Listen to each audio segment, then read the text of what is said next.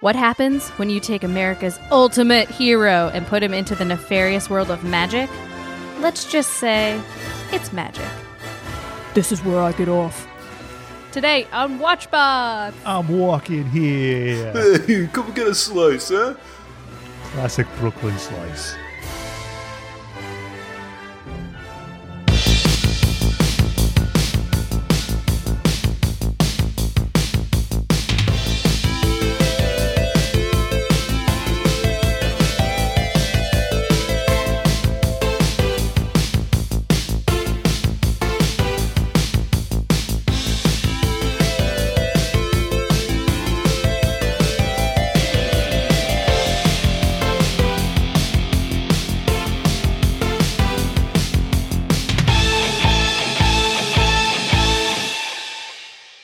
What's happening, everybody? Welcome to WatchBots, a true Brooklyn original.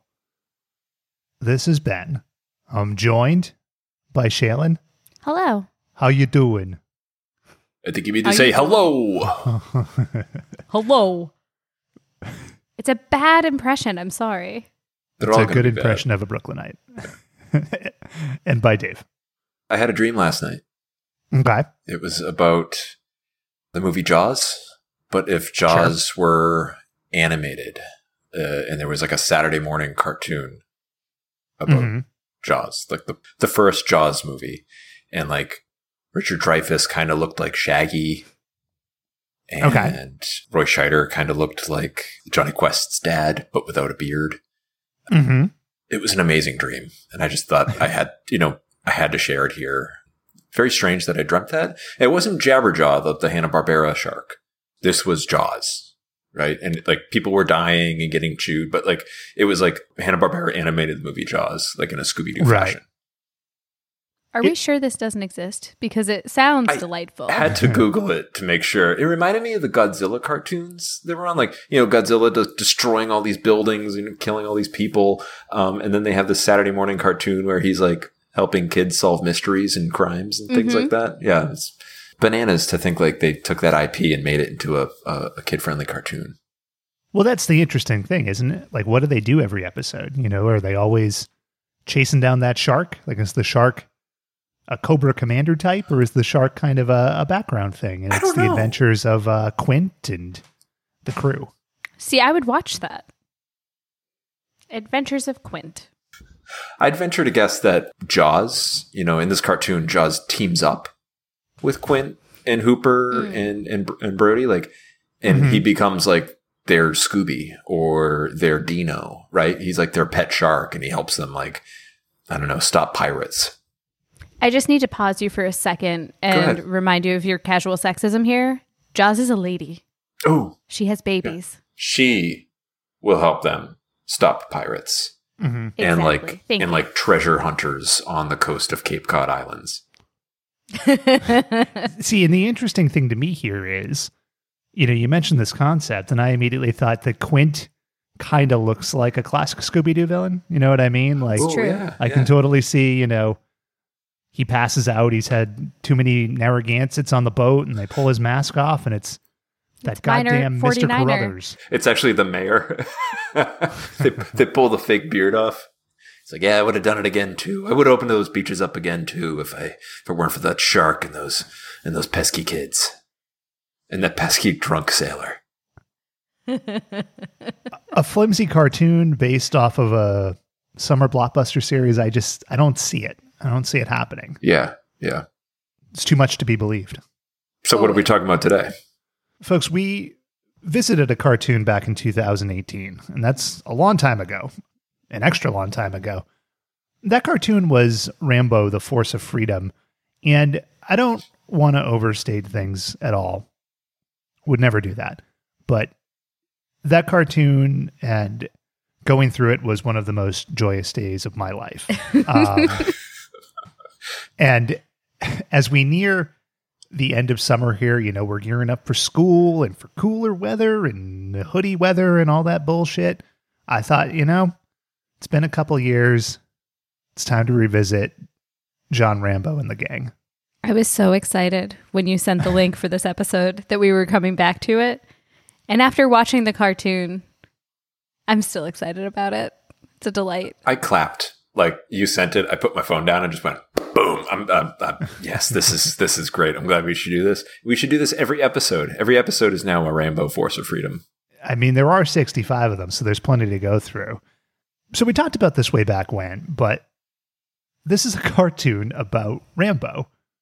And it's the evolution of John Rambo from a PTSD ridden fugitive in a small town to roided up, jacked guy saving POWs out of Vietnam to an old hulking caricature. Like th- that evolution in and of itself is is crazy. And then you come to this where he's like a dude fighting Cobra. That, that's that's the evolution of this character, and it just it kind of works. And since we last discussed Rambo in 2018, Rambo evolved again with the mo- the 2019 film Rambo Last Blood, which I've never seen.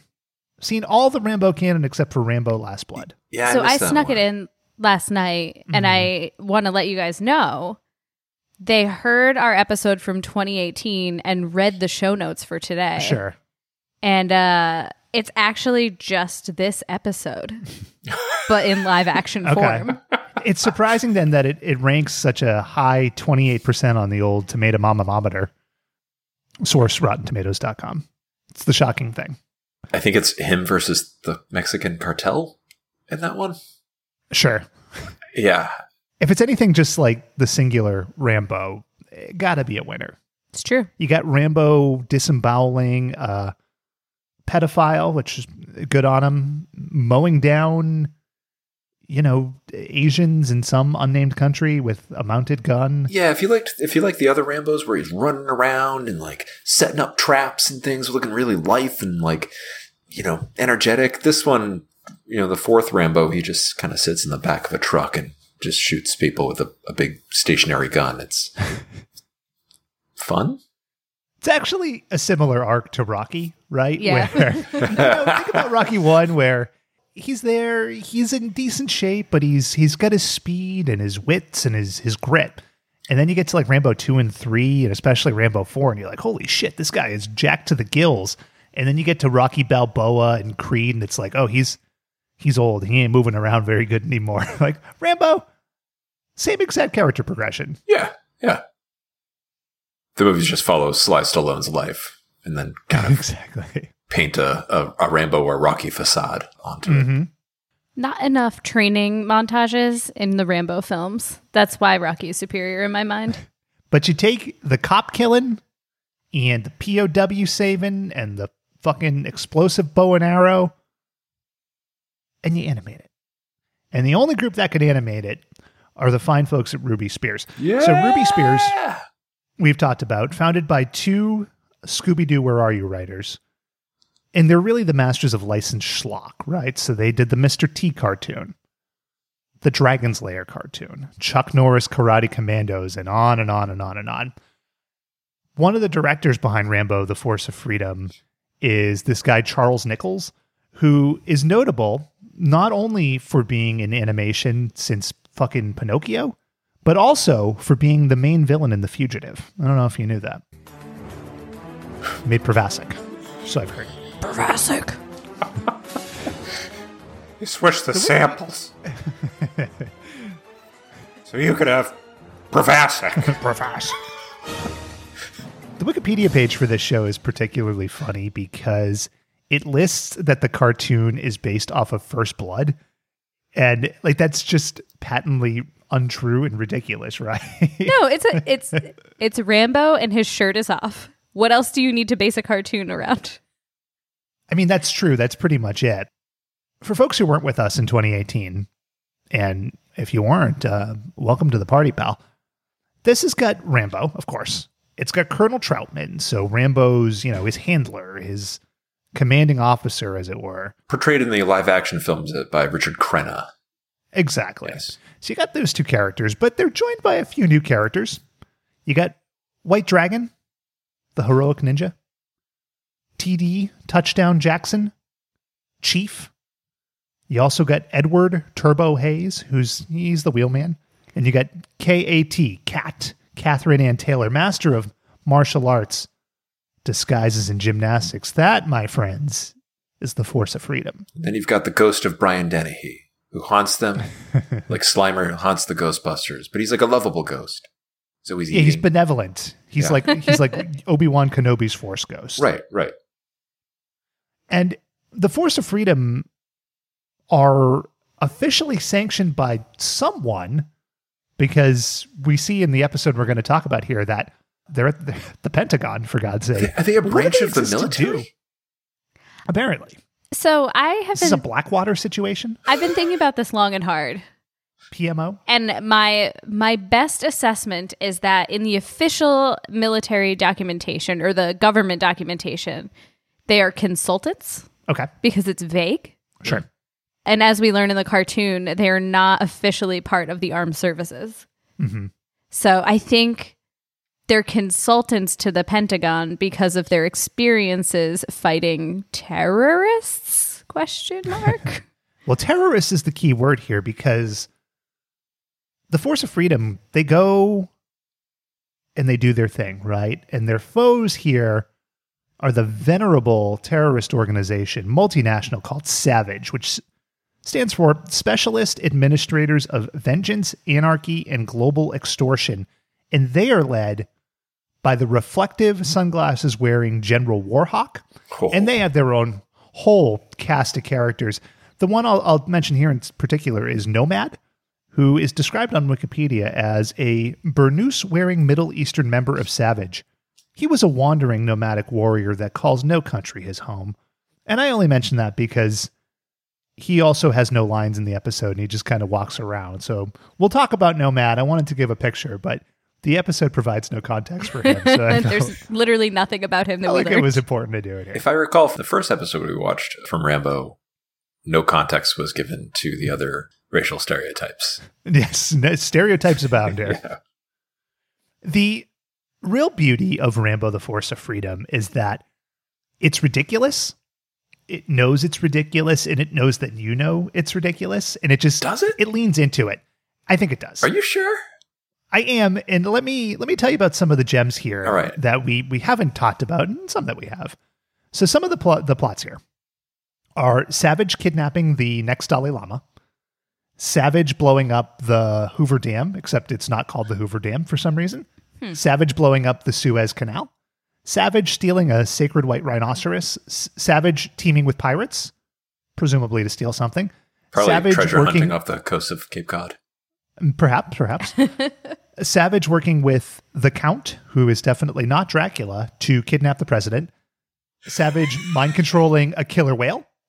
Oh, I dig that. Savage stealing the world's fastest racehorse.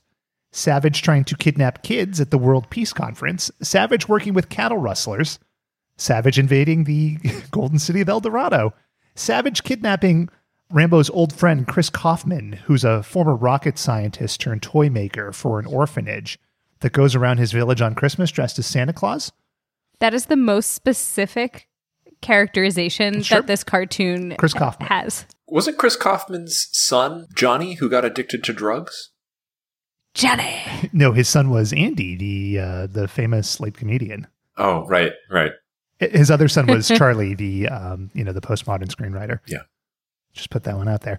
You had Savage trying to steal a new medical laser that was on a train from Cleveland to St. Louis. You have Rambo getting blinded in a fight with Savage and then regaining his sight with the help of a blind person. Savage making a Monster Island. Can we go back a step? Rambo going undercover to play football. Savage making a robot shapeshifter. Rambo and the team meeting the Loch Ness monster in our the famous D- "Don't Do Drugs" episode. If the blind person was able to teach him to see again, Mm-hmm. why were they still blind? So Rambo was blinded in battle. You know, I assume it was a flash bang grenade, perhaps. Not permanent. So how did if the, the blind, blind, guy- person knows how to do it, how do they know how to do it, but they're still blind. I didn't watch the fucking show, Shaylin. I've read a bunch of things that I thought were funny. I like the Loch Ness monster concept. Yeah, I bet you do. Separate from Monster Island, though, right. and separate there there were several like monster episodes. like Dracula. I mean, the Count, who's definitely not Dracula. I thought it was like a Count of Monte Cristo thing. So the, the Count Okay. of Monte Ra- Rambo. Rambo. His power was making delicious deep fried sandwiches. Yeah, yeah. but We're not talking about any of those, at least not in any great detail. The episode that we are talking about here is Mephisto's Magic, and it was written by a gentleman named Rowby Goren. Now, we've talked about Rowby Goren in the past. He's written for a million cartoons. He's written, we have, for Laugh-In. I feel like I would have remembered that name. He's written. He got, got an Emmy for Hollywood Squares, but you know what we talked about him for is that he has written for a lot of Shopify sites, according to his Wikipedia page. Oh, we have talked about that name. Yes. I did a little more research. Rowby's official website is rowbyville.com. If, if folks are interested in that, Oh, he looks like a fun that. dude. it's got a copyright line uh, of 2012 to 2015, so maybe a bit out of date. But Rowby writes a story about the time he met Stan Laurel of, from Laurel and Hardy. Got a lot of pictures of him making ridiculous faces, and he posts YouTube videos that are mostly him mumbling, and it looks like they're chewing on something. So just for a little taste, this is called Rowby's Detour uh, on rowbyville.com. There's also rowbycomedy.com, so we'll just play him.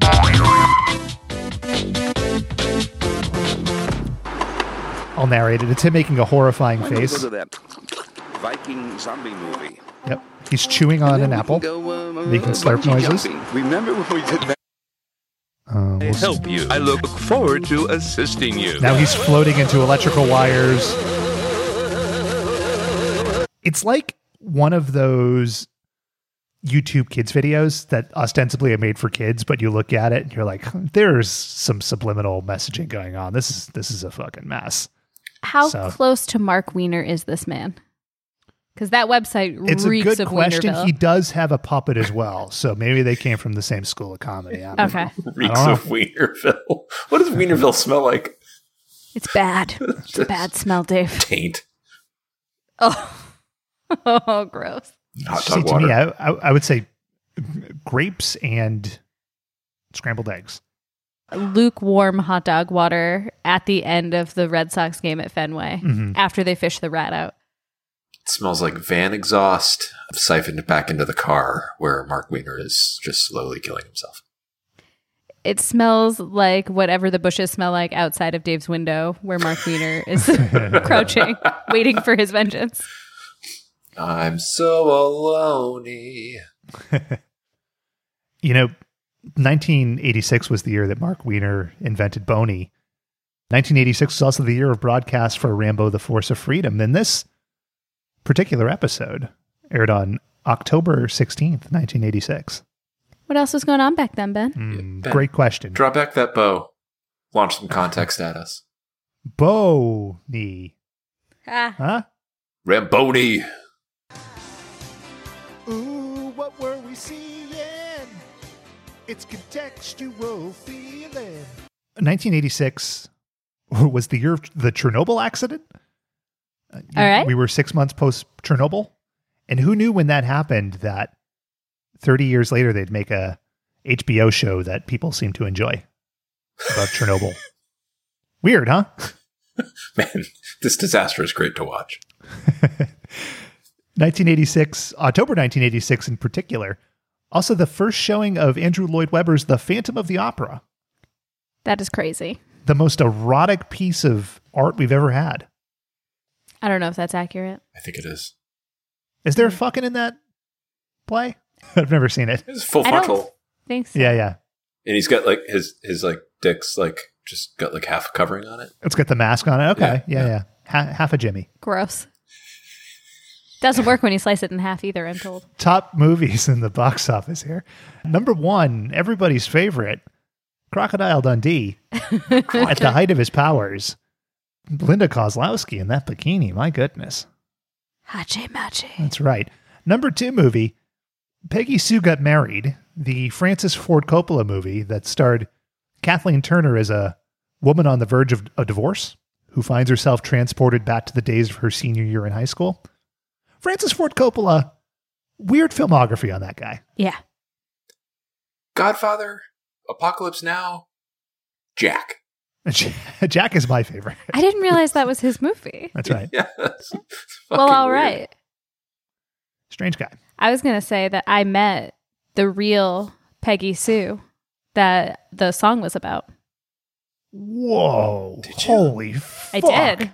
I'm clearing my calendar. Tell me this story. Was what was she like? Was she gracious? No, it- she was lovely. Oh, it was very much like a, oh, you're eating a cinnamon bun too? I also enjoy cinnamon buns. Nice to meet you. Okay, bye. Was it at was a it at a Cinnabon? Cinnabon? Yeah. No, exactly. it was at a diner in Clear Lake, Iowa, outside of where the like it's down the street from the Clear Lake, the ballroom where okay. Yeah. Buddy Holly died. Yeah, leaving. right, right. The um, Of course. the old Buddy Holly diner.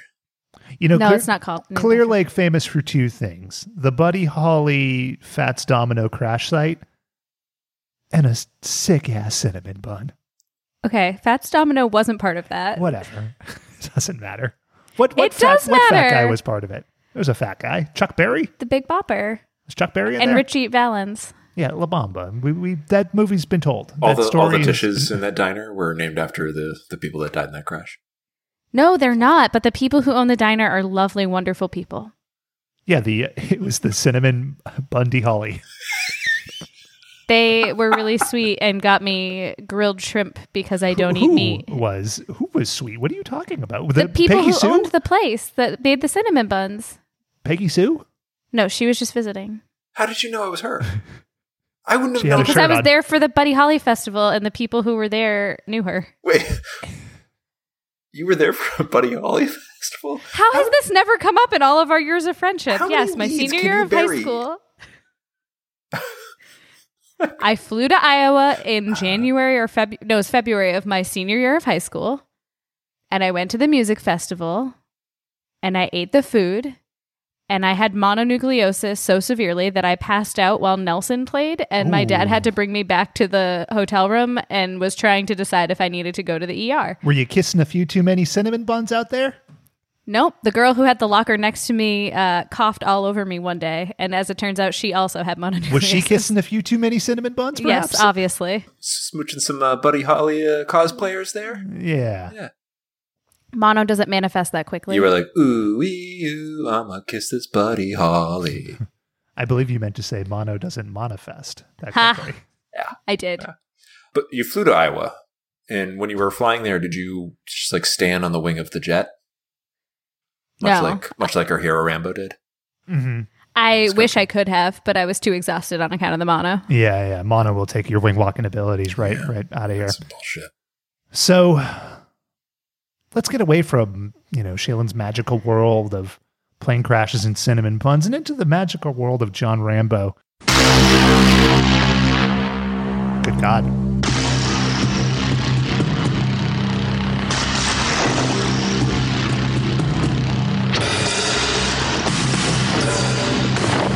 Rambo.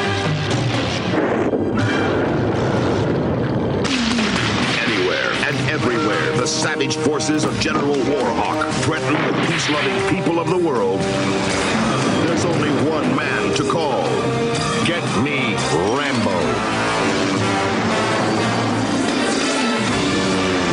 From the canyons of skyscrapers to the canyons of remote mountain peaks, Liberty's champion is unstoppable. Rambo, helped by the mechanical genius known as Turbo, master of disguises named Cat, the honor-bound protector of the innocent. Rambo, the force of freedom. Yeah, so that's still as epic as I remembered. It's still the Jerry Goldsmith theme from the movie. it's still got the video synced up when they say "Get me Rambo." It's like it's synced up to Trautman's mouth saying it, even though it's not actually Troutman saying it. It's a delightful time. I hope that someday I will be known as the champion for something. What about Liberty's champion? I don't know. I mean, I, I think that Rambo already has that covered, but like, could I be like sweet fluffy kitten champion or something? Like, I like fluffy No. kittens. Peggy Sue champion? Maybe, maybe. Smooching disease champion. Yeah. No, definitely not that one. Yep. I survived it. The champion of it would be dead for having it so good. Not sure about that logic. I still enjoy in the intro where there's just a family being held at gunpoint by Savage. This R-rated movie has become a cartoon, but it's still going to show these awful scenes of violence. It's true. There's a garroting. Rambo's blowing up helicopters. How else are kids going to know he's the villain? You know, Mhm. like True it's enough. important. I like too that this show sticks with the title card, right? You know, some shows have the title card, they give you some of the credits, some don't. Rambo gives it to you, and everything's red, white, and blue, and it's just this picture yeah. of Rambo. And the thing to note here is that the art on this show is not really great. And so Rambo here looks more akin to like 2021 Stallone than like 1986 Stallone. Like he looks very like wrinkly and saggy. He's, it's not, he's still broad, but like, yeah, yeah. he's like weathered. Can I submit a fan theory? Sure. Absolutely. I think that the animation team is time travelers and they were Okay. predicting the future for the rest of us so that we would be prepared for future Rambo. All right, I'll buy it. The They shock came would have been too great like, we saw, we saw the fourth Rambo. Let's draw that. we got to go with that. We have to warn the future. Nobody listened. So the show starts off doing this little weird tease, right? And Turbo's like, "This is the weirdest mission ever." And like they're flying around in a plane, and you're like, "What's going on here?" Yeah, I see it. But nobody's gonna steal the Liberty Bell as long as the force of freedom is around. Oh, oh, okay. And they show they show Savage's plane, and it's a big plane, and suspended from like a 300 foot rope is just the Liberty Bell. Fucking Liberty Bell. it's not in a cargo hold. It's not as if they were able to get down to the ground. It, it's like that scene in The Dark Knight where he's in Hong Kong and he and Lau get like skyhooked out of there. Like the Liberty Bell's just dangling many hundreds of feet below this plane. The One best big part is just the complete lack of stealth or finesse required to steal the Liberty Bell. You need a rope, you need Mm-hmm. a hook, and you need something that flies. That's it. That's all it takes. there was so much That's all you going on in this opening scene and this like and, and in my head like i was thinking like i was like oh man or is this this cartoon like is this a universe where the liberty bell doesn't have a crack in it and rambo fucking like punches the bell so hard it gets a crack in it? Or or is rambo going to be like the one that fixes the crack in the liberty bell just by like squeezing the bell shut? They're the power of liberty. Uh, yeah the power of freedom. They're threatening our liberty. I didn't even make it to that point because when he was flying the plane initially, it looked like Rambo was just like jerking off the front seat of the plane. Sean, And it was get your Very fucking off-putting. Cinnamon bun Buddy Holly mind out of the gutter. Rambo wouldn't jerk off in a government property. he's got a mission to accomplish I'm just saying the animation was questionable at best. Mm-hmm. they're threatening our liberty and threatening my cranking You know where the animation wasn't compromised, where it was high quality? Tell With- us. With what happens next, we've already talked about it, but I'm going wing walking. and he does because where Savage is flying this big cargo plane, Rambo and Turbo and Cat are literally like in a biplane, like the fucking Wright Fucking brothers. Wright brothers. So Rambo climbs out there, Call me he's walking Orville. on the wing, we borrowed it from our museum. and he's we got, got it from the Smithsonian. he's got his big, you know, classic machine gun. But down on the ground, there's Savage, and the Savage gang here, like they're surfer cyberpunk guys like these pink mohawks or whatever. One of them has you a know- name. I can't remember what. Yeah, it's like fucking Riptide or some bullshit. or something like that. But you know that these guys, they're chill dudes, right? Because of what they say to Rambo here. Hang loose, Rambo. Hang 10, brah. So they're firing RPGs at Rambo, but he just starts blasting a machine gun down at them and they're fine. And then Rambo jumps so hard and he he whacks the Liberty Bell. And Dave, you were right. He gives the bell its distinctive crack Yep. through the force of his taut, taut body. So on the plane here, a single man is operating like a like a crank to very slowly pull the Liberty Bell up into the plane. Back to Shailen's masturbating theory. Rambo shoots a single bullet at like the cable or the crank, and then he free falls with the Liberty Bell for for a long time until a U.S. flag parachute unfurls, and Rambo parachutes with the Liberty Bell back to safety. um, How heavy is the Liberty Bell? that's a really good question. Let's do a little bit of hashtag live, Live research, research. here. Shailen, Well, Ben researches. How much do you think it is? Oh, it's got to be a. I'm gonna say 350 pounds because I've, Okay. I don't actually know how tall it is. All right. Okay. I, I was going to say um, like 300. So you guys are way off. The Liberty Bell, everything was heavy when Paul Revere made that bell. It weighs 2,080 pounds. Oh, How wow. tall is it? Oh, it's about um, But as tall Three as John feet. Rambo. it's, it's three Uh, feet from lip to crown. The yoke weighs about 100 pounds. So this is a this All is a big fucking thing.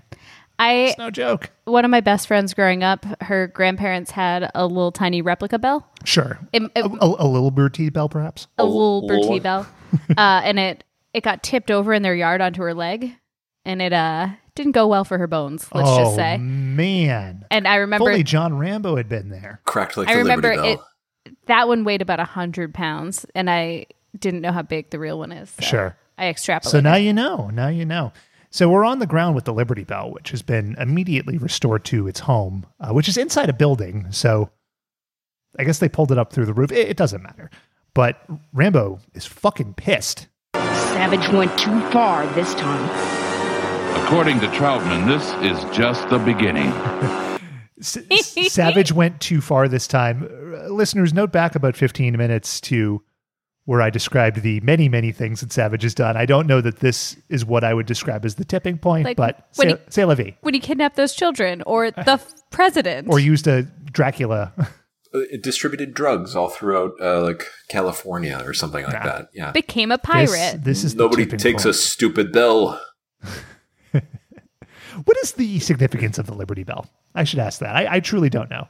It's the sound of freedom ringing, Ben. Okay. Was it forged from the blood of the revolution? I What, think what's so. the deal? Yeah, they boiled Hmm. it and then they, they tempered the, the steel made to made to you know that the bell was made out of. Okay. Yeah. Like I, I remember going to Philadelphia and seeing the Liberty Bell, and it's like, okay. Like, I, I wasn't. I didn't get stirrings. I should say. So it was commissioned in 1752 by the Pennsylvania Provincial Assembly. Of course. Mhm. It was cast with the lettering proclaim liberty throughout the land unto all inhabitants thereof. hmm Just from Leviticus, apparently. So it was the State House bell fr- Leviticus. from Philadelphia. And then underneath it was like freedom to not wear a mask. Really, really fucking Actually, weird. Leviticus has a passage about wearing a mask. Actually, hashtag my Liberty Bell. Uh, but anyway, it's a it's like a fuck you, King of England Sure, bell. sure. That's what it is. Well, that's good to know. I'm glad we I'm glad we went through there. From one landmark to another, we're going to the Pentagon now, and Trautman's there, and the whole Force of Freedom is there too. And somebody hands Trautman what they call a list of demands, and it's funny because it's like a pad of paper, right? But he's flipping through it, and the camera's not like on Trautman's face while he's reading the list of demands. The camera's on it's on the pad of paper, which just has squiggly lines, so it just looks like complete nonsense. You know, it's like if I just scribbled a bunch of shit on a pad of paper and handed it to you, and you're like, "Oh shit!" But, but, fortunately, the dialogue gets us where we need to be. Incredible. They're threatening to steal or destroy the symbols of our country's freedom unless we cough up $10 million. I think the general's finally gone over the edge. I think he just wants to embarrass our government. Perhaps, perhaps. But but let's wait thirty years until we elect a, a, a reality TV show star. General Warhawk, of course, an alias for Carmen San Diego as well. Exactly. I laugh too. Like I know inflation's come a long way in 35 years. Ten million dollars to not, you know, steal our monuments. See, I kind of felt like it would be better to clear, like, you know what? This shit's old. Let's replace it with something cooler. Take our monuments. yeah. We'll replace it with something like way more efficient. We can honor like more people with it. Yeah. Like, yeah, we'll keep our $10 million. Thank you we'll for the give you renovation. ten million dollars. You get rid of these old things, and we're going to commission some new artists to come in and make some some, some cooler stuff. That's how we Yeah. ended up with the Vietnam Memorial. Do you ever watch the movie about how that came to be? Yeah, Forrest Gump. oh, damn it! I was going to say that too. Platoon. Yeah, uh, the the uh, Avengers Endgame. I like that Savage is so well known and so known for pulling these kinds of plots off that they never question at any point how would you steal the Lincoln Memorial? And I guess that they prove that they can do it. It's just it seems so patently ridiculous. Like he's gonna steal Mount Rushmore. like how? I mean, there are mobile thing like the Declaration of Independence, the mm-hmm. USS Well, there was a movie Constitution, the ship. well. National, the National Treasure. I just Et named cetera, the only two I had left. That's all you had. Yeah. So Rambo and the Force of Freedom are gonna somehow, as Trautman puts it, guard our country's heritage with like the six people that they have. But then this old fuck general comes in, and I didn't catch his name, but he's so crusty. Look here, Colonel. You've overstepped your authority. I won't permit Rambo's group to assume military duties. So this is the classic overzealous authority figure. There's never a reason given as to why he's so angry, why he's against Rambo, or like what he's doing. I, I assumed that this guy was a Savage operative, and that I did is too. Not the case at all. He's just inept. Yeah, this Yeah. is. It was at this point in the cartoon, and I questioned it many more times, where I was like, was this complete episode just to demonstrate how bad and bumbling the U.S. government and the U.S. military are? Like, is that. it's it's a pacifist thing. It's actually like the most anti-American cartoon because it's like, look at all these morons who take your taxes, and this is what they do with them. Just They- get Rambo. Yeah, th- and that ties back to like they're gonna they're trying to embarrass our country's government. exactly. interesting. It's an interesting theory. Mm, I like, I like it. that. It ties back to First Blood. You know, we shouldn't have been there. So It's never over. the, the force of freedom is off the case, right? They've been pulled off. And as the general, you know, he's confident, he's got what he wants, he's getting ready to leave the, I don't know, Pentagon war room or whatever. Rambo just can't help. Like, he's a helper, right? He's a man of the people. And he gives the colonel an unsolicited piece of advice here. General, you should cancel today's telecast of that magic show at the Washington Monument. okay. Rambo clearly, first of all, doesn't understand the business of big TV, right? Right. You can't just cancel it. And then, like, I had this thought that how big is this telecast, right? You know, It's huge. this was during the heyday of David Copperfield. So are we to believe that this is a David Copperfield level event? I don't Making know. the Hoover Dam disappear, right? I mean, that happens later in a later episode. and, and TV specials are scheduled weeks, months in advance. You know, that airtime isn't free. So I guess, I guess it just speaks to the intricacy of this Savage plan. I was going to say, have you guys ever been to a major monument where there was like more entertainment? The Washington Monument isn't enough for you. So, on top of that, we have scheduled a magician. A magic show. Yeah, a magic show. I was going to uh, suggest that it was the um, the magician from the Mark Summers magical tour. Who, the guy from the Max? Which one? Lance- Lance Master Burton. Magician Lance Burton. I Yeah. think that's highly possible. So the general, suffice it to say, does not cancel the magic show. First of all, the general wouldn't even have authority to do so. But we go to the magic show. We're at the Washington Monument, and the general is standing in front of some bleachers with Trautman, and he just goes, "Looks like it's going to be an exciting show." And Trautman says, "I hope it's not too exciting." And the general retorts, Relax, I have my best men. Now, while they're talking, it's one of my favorite cheap cartoon things. The people in the bleachers behind them just are not moving. So it's as if the bleachers are populated with mannequins. But then he says, Relax, I have my best men. And it cuts, and it's just like two, two, dudes. two dudes. just two dudes? dudes in front of the Capitol. It's Just dudes. I also like like it's this huge nationally televised magic show, right? Mhm. Which sure, people love magic back then. Like, Absolutely. big draw. Especially in 86. Yeah, big big draw. But just like a couple bleachers and like a, a smattering of people, like you'd think they would be like this huge amphitheater or like this like enormous crowd seeing this. No, magician. no, no, no, no, no. no. It's an intimate atmosphere. Oh, okay, all right. High. Oh, those Intimate. tickets were very expensive. Exactly. Not everyone gets to see Mephisto. Very exclusive. Not quite $10 million expensive, but close. So then Mephisto comes in, and he comes in in a burst of purple smoke. Now, this motherfucker looks like Art Garfunkel mixed with Jake the Snake Roberts. And he's got. I had half of that note. Okay, what'd you have? I had Jake the Snake Roberts. Okay, he's got a little Art Garfunkel going on as well. Okay, I can see that. He's got a magic wand, which seems kind of hacky. You don't see that with too many of the big guys. You certainly won't see that with the amazing Jonathan, but his wand's got a little star on the end. This guy's big business. Let's meet him. Thank you. For my first trick, we go to ancient Egypt for the Arabian Nights escape. Ooh, well. And this is where this episode got very hard for me to pay attention to Why?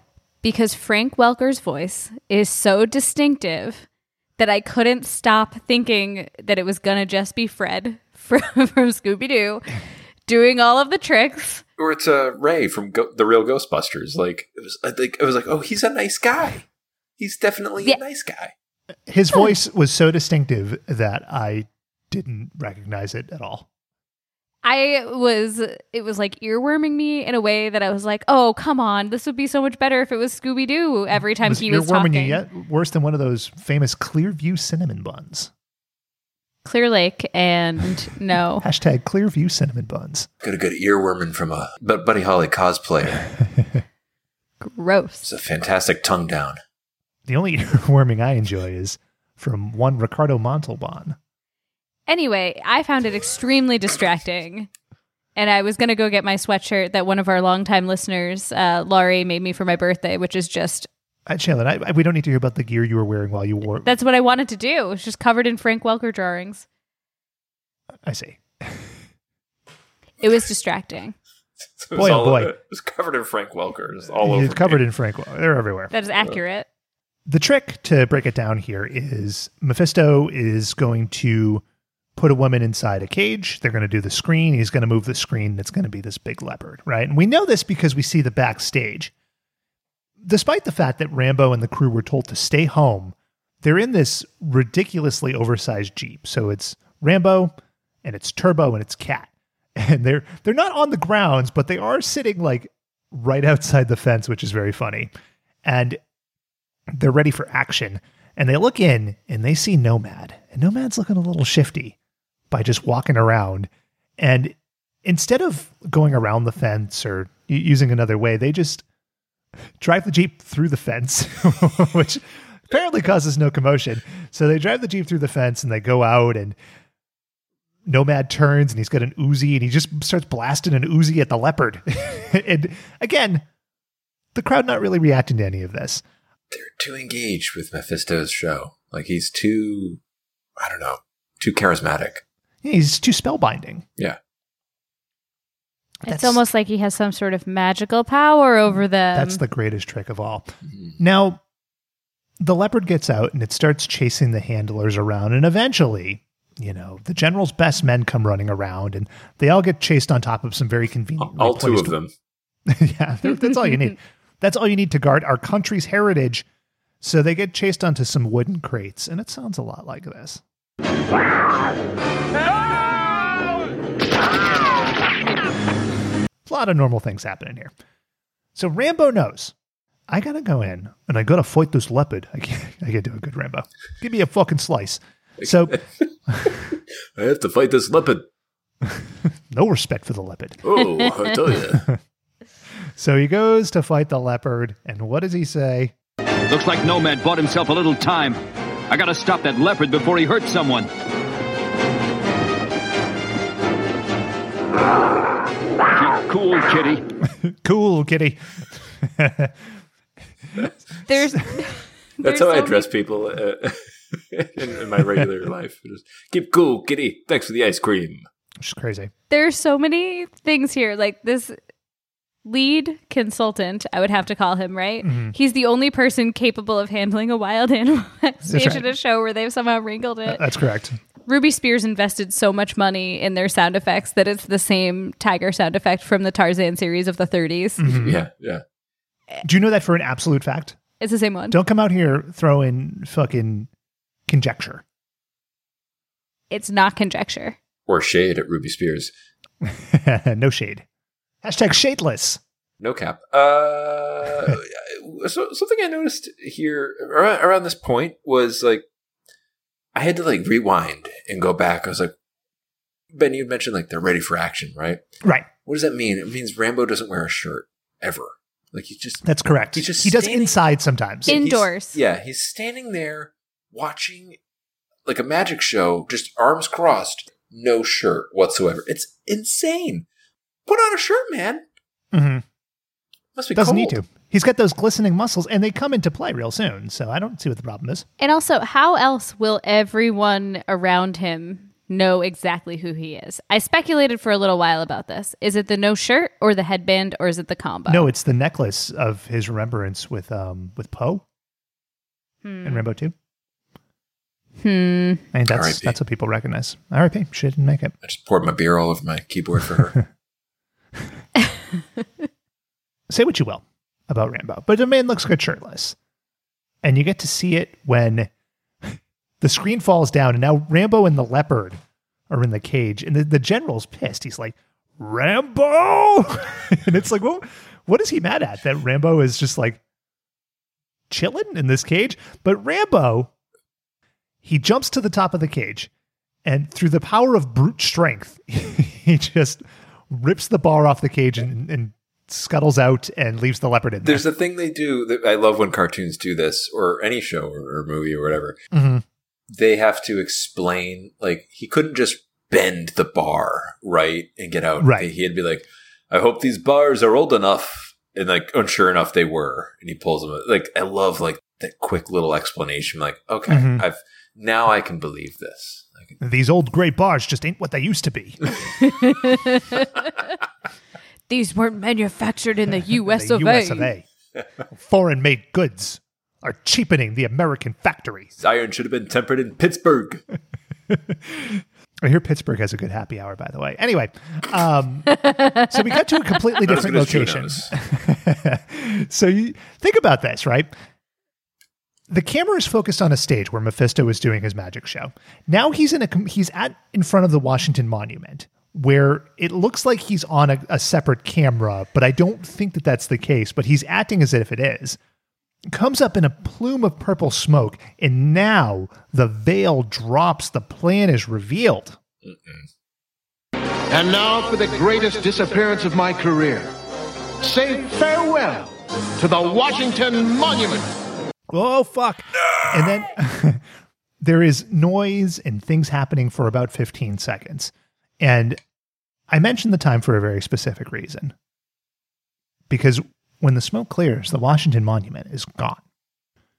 And I thought, huh, how could that be? It's a spoiler. We'll talk we'll talk much much more about this at the end of the show, but it is a little spoiler for you. The Washington Monument has dropped directly into the ground. Now, the Washington Monument is 550 feet tall. Five, I'm sorry, 555 feet tall. And it was built at that height to be a replicant of George Washington's 5.55 inch penis. It's number one. Very pointy. Good to know. In 15 seconds, for something 555 feet tall to disappear, it would have to fall at a rate of 37 feet per second, which is equivalent to 25 miles per hour. So for 15 seconds, this really old monument that was built in, uh, I'll insert the year here, fell to the ground at a rate of 25 miles an hour. There was no noise as it fell toward the core of the earth. It just was gone. Well, it's because uh, they greased it up. Just- I guess they did. Slid and, right in. And, and I don't want to reveal the trick just yet. I guess I did just reveal the trick, but we'll talk about the mechanisms of the trick in a little bit here. But this, this is some real crazy shit. I agree with you, but I have theories about what was not divulged directly in the cartoon, but what has to be true for it to have worked. Ooh, that's a hashtag big league tease right there. Ooh, I can't wait. So the Washington Monument is gone. In its place is a plaque. A huge ass plaque. And this just occurred to me, so I'm going to get into it right now. The plaque, you say huge ass, the plaque, it's a square, so I'm guessing it's probably like 12 feet wide. No, no, Ben. It's as big as the Washington Monument. I guess it would have to be, but it certainly doesn't look that way. It looks like cartoon. it looks like um, Rambo could lay down in it, and it would be he would be the size of it. That's an interesting point. We'll put a pin in that one. Yeah. The door was big enough for both of them to survive, Ben. Leo plaque. didn't have to die. The plaque is, uh, it says, you know, this is just the beginning. Signed Mephisto. And what does Turbo say here? And it's signed the Great Mephisto. How about that? How about that indeed? It's like we just got Mephisted. but we're at the scene of the crime and they're like, oh shit, this monument's gone. But did you forget, Shailen? Did you forget who started this whole thing off? It was Nomad. And you know who didn't forget? John fucking Rambo. Hey, there's Nomad and some other guy. Some other guy that is clearly Mephisto. So Some they show him. other guy Holy shit. Okay. coming from the master of disguise herself, Cat. So they run away, and Turbo and Rambo run to the big ass Jeep. Turbo says, Hold on. And he picks Rambo up on like a steel bar, takes him over the fence, and puts Rambo into another waiting vehicle. And it was like, What the fuck? What's the point of that? He should have just driven away. Anyway, There was a fence there. he could have just like he's Rambo, right? He, he just like saved the Liberty Bell five minutes ago. Like he could have just jumped over the fence, lift me up in this crane, and make it really complex. No, there's a line in Uncle Phil's contract that he his character has to do something cool every episode, Mhm. and in this episode, it was operate a crane with no apparent training. now, Shaylin, you, you said Uncle Phil. You're really going to have to explain what that means and not just assume people have done the research that, So- that you have just done. Our beloved Fresh Prince of Bel Air's Uncle Phil, Mhm. the voice of Turbo, What is that gentleman's name, Shaylin? James Avery. Okay. We got there. Pat Fraley, Brad guy. James Avery, the cousin to Tex Avery, the well-known uh, Looney Tunes voice actor. I don't believe you. So Rambo's on the chase, and they they drive through the reflecting pool, the famous reflecting pool where Jenny and Forrest reunited in Forrest Gump. For- Jedi. Forrest Gump, and they're on the chase. Dig off, make me a bird, so I can fly far, far away from Rambo. And, and With the Liberty Bell. Mephisto's in, in a car with Nomad, and he's like, he picks up his wand. And he's like, well, now you see him, now you don't, and he throws it, and there's a smoke screen, and the, this half second smoke screen is not just enough for Rambo to lose them entirely. It's also enough to cause like a 70 car pileup. Now Rambo stopped, and you're like, oh shit. What's he gonna do? No one stops Rambo. Then Turbo calls on the walkie, just in case you were wondering. Turbo's in the helicopter. And Rambo gives my favorite moment here. Yeah? Yeah. the most he ever sounds like Stallone. But then a random cop just pulls up. And another Sylvester Stallone character here is uh, Judge Dredd, you know, where he's the he is the law. He's as the he law. Famously said. And I didn't know that kind of those characters cro- cross paths, they cross kind of backstories, but here's the exchange between Rambo and the cop. Worst traffic jam I ever. Hey, what are you. Rambo! Emergency officer, this is a Pentagon priority. what? What does that mean? It's a Pentagon priority. It's a Pentagon priority. It's got five He's not even points, of which to I will list this. later. It's a fucking ridiculous. I'm gonna do that. I'm gonna do that in public. Like I'm gonna go into Boston and just like fucking steal someone's car and be like, "It's a Pentagon priority. Gotta go." But you need a signature look so that the cop knows that you're Rambo. Well, this is the question I was going to ask, right? Is like, Dave Bow. does the cop know who Rambo is, or does he just see this jacked, oily, shirtless guy and he's like, this guy seems like he's in charge? That's, oh. the assumption, right? no, he says it's Rambo. Everybody knows Rambo. Yeah, he's so famous and like just all over the news. Like, oh my god, did you see that guy? Like that guy was shirtless and stopping terrorists. It was crazy. The national monuments in Washington, D.C. Washington, Lincoln, Jefferson, Rambo. so Rambo drives this motorcycle into the subway and he's barely out racing a subway train.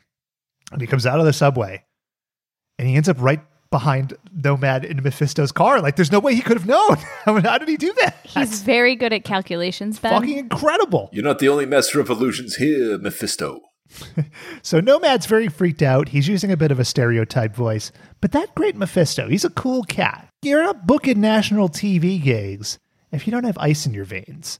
But like all great magicians, I've prepared for every possibility. Is that a trait of all great magicians to prepare for every possibility? Is that true? I feel like it isn't. I feel like it's quite the opposite because you have to Get plan- the right outcome, You have to right? plan meticulously. Didn't Houdini die because he allowed himself to be punched in the stomach? It didn't seem like he planned for every contingency, right? That is that is true. I think he mixed up uh, the code of magicians with the Boy Scouts. I'm sure like magicians have drowned. I'm, I'm taking a guess, right? oh yeah, definitely. Listeners, hit us up at WatchBots Pod on Twitter if you know of any magicians that have drowned. Uh, hashtag wet magicians. Wasn't that the Prestige? That's a movie. It was based on true story, Ben. Mm-hmm. So is Batman Begins. You know what I'm saying? There's three steps to the prestige. Every magic trick. First, it's Ta- first it's Rambo. Tangerine. Second, it's a tangerine. and the third, size of a tangerine. and third, you get Mephisted. so Mephisto has Nomad turned down towards the wharf, and they drive very fast by a fisherman. Now, this fisherman is a very big part of the episode.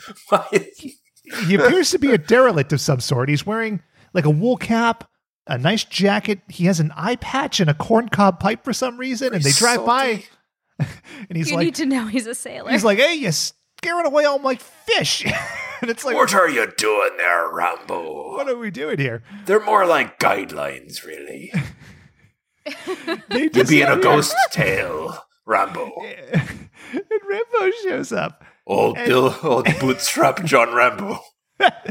And here's the complete conversation between the fisherman and Rambo. And it's pretty long, you guys. It's pretty long, but it's pretty important. it's really important.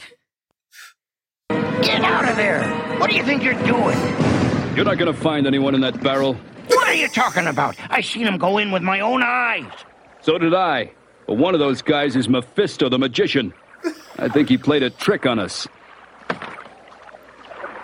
Huh? Rabbits? But I saw.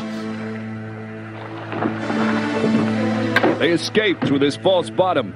Were they friends? Did Rambo know this guy? Why is he explaining this instead of chasing them? Well, because foreshadowing. Is it? Yeah. How Dead men tell no tales. It's just he's explaining what happened. It doesn't He's, foreshadow ex- anything. he's explaining how a trapdoor works. That's important. Oh, oh, it is. It is actually. Yes. What is this salty man doing? Like, I thought he was Mephisto. They spent so much time on this guy. I thought for sure he was like Mephisto in another costume. No, Right. because he has a different voice, so you know it's a different guy. And I know that's important because later you're going to hear the guy's voice, and it's the same guy. Ugh. Anyway, to Davy Jones's locker with you, John Rambo. it's just it's so strange. And, and in the time that Rambo is explaining to the Gorton fisherman what happened here, Nomad d- disappears completely. We never see him again for the rest of the episode. But Mephisto disappears onto a boat, and all of a sudden, Turbo radios Rambo, and Rambo's like, "Yeah," and Turbo says, "Yeah, there's a big boat in the harbor. Looks like it could carry the Washington Monument." And it's like, whoa, this logic is crazy. So not only has Mephisto stolen the Washington Monument, in a span of about five minutes, he's transported it to a dock and it's in this boat without anybody ever having seen it. And it's like, no wonder this general pulled these bubble fucks off the case. Like, these guys are fucking ridiculously stupid. it's insane. So then, so then, Turbo picks up Rambo and they're in the helicopter. And Rambo calls Trautman on the walkie and he's like, call in the Coast Guard. And Trautman's about to do it, but then that crusty general shows up and he's like, Rambo! But then Rambo jerks off the walkie talkie and he's like, there's interference. The best trick ever invented for Hey, trick, huh? Maybe Rambo's the true magician. maybe. Maybe. Ooh. What's your code?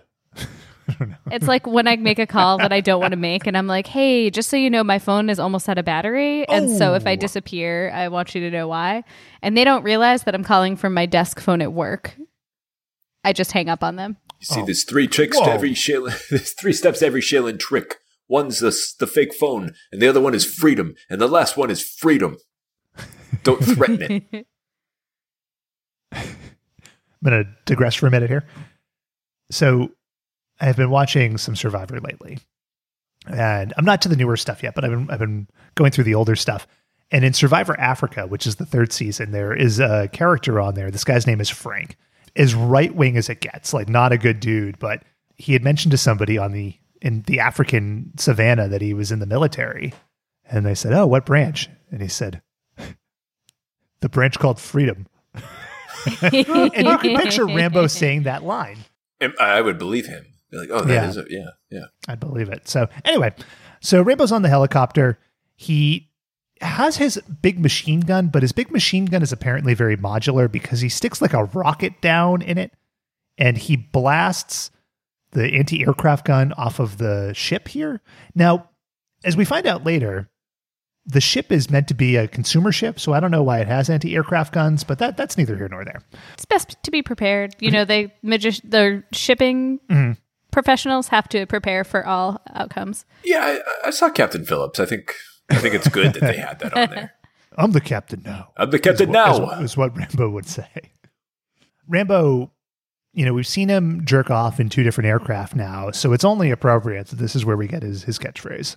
This is where I get off. Absolutely, pal. So now he's on the boat and he he sticks his head around the corner like he's Spilling Kevin his- McAllister. spilling his seed all over Turbo's tummy.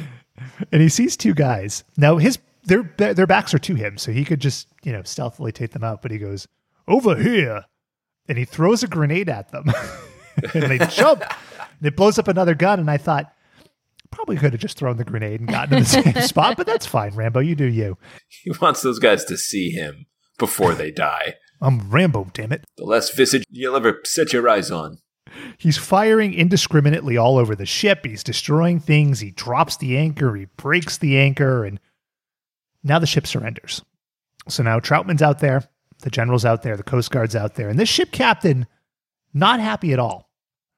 So Rambo and the Force of Freedom, they go into the cargo hold. And what do they find? They don't find the Washington Monument, Shailen, huh? You thought they were going to find it. That's what I was led to believe. But Ben. no, no. no, they find good all American dirt. And the ship captain's going to tell you all about it.